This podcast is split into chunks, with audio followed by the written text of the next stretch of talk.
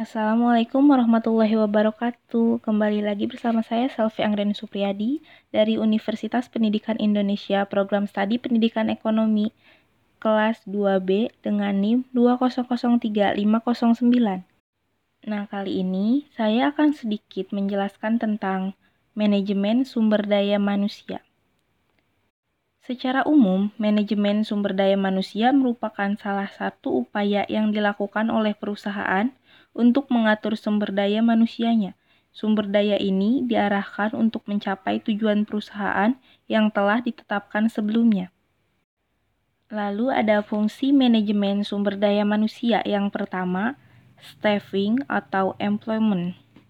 Fungsi pertama dari MSDM adalah staffing atau pengelolaan terhadap tenaga kerja organisasi dalam penerapannya, staffing dilakukan dalam tiga langkah yaitu perencanaan, penarikan, dan seleksi.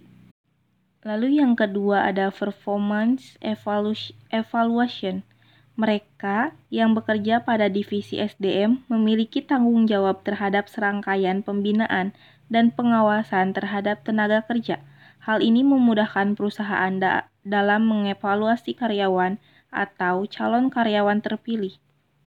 Proses evaluasi atau penilaian dilakukan berdasarkan standar yang ditetapkan oleh divisi SDM. Yang ketiga ada compensation. Fungsi lain dari divisi SDM adalah mengatur mengenai gaji karyawan dalam perusahaan. Yang keempat ada training and development. Fungsi selanjutnya dari SD MSDM adalah mengadakan pusat pelatihan untuk seluruh elemen sumber daya manusia dalam perusahaan. Lalu yang kelima ada employee relation.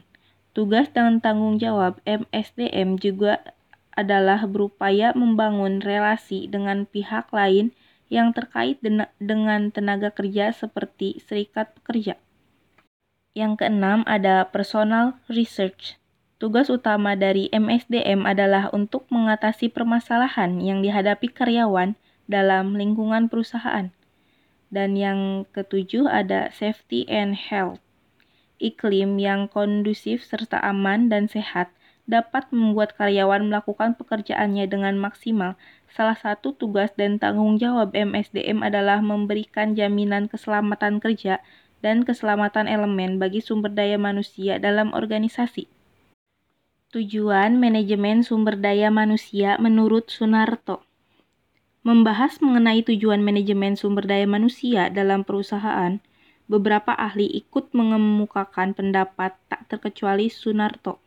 Sebagai salah satu ahli ekonomi, Sunarto mengemukakan poin-poin tujuan MSDM pada sebuah perusahaan yang dijabarkan sebagai berikut. Yang pertama, merekrut dan mempertahankan sumber daya manusia yang terampil, bermotivasi tinggi, serta dapat dipercaya untuk menjalankan tugas organisasi. Yang kedua, melakukan peningkatan serta perbaikan terhadap kualitas sumber daya dalam organisasi melalui kemampuan, kontribusi, dan kecakapan sumber daya manusia dalam melaksanakan kegiatan operasional organisasi. Yang ketiga, mengembangkan sistem kerja efektif melalui prosedur perekrutan dan seleksi calon sumber daya manusia untuk organisasi. Yang keempat, mewujudkan lingkungan kerja yang harmonis dan produktif bagi seluruh sumber daya manusia dalam organisasi. Yang kelima, menyeimbangkan keperluan sumber daya manusia yang dimiliki organisasi. Yang keenam, melakukan penghargaan kepada elemen sumber daya manusia atas prestasi kerja yang telah dicapai.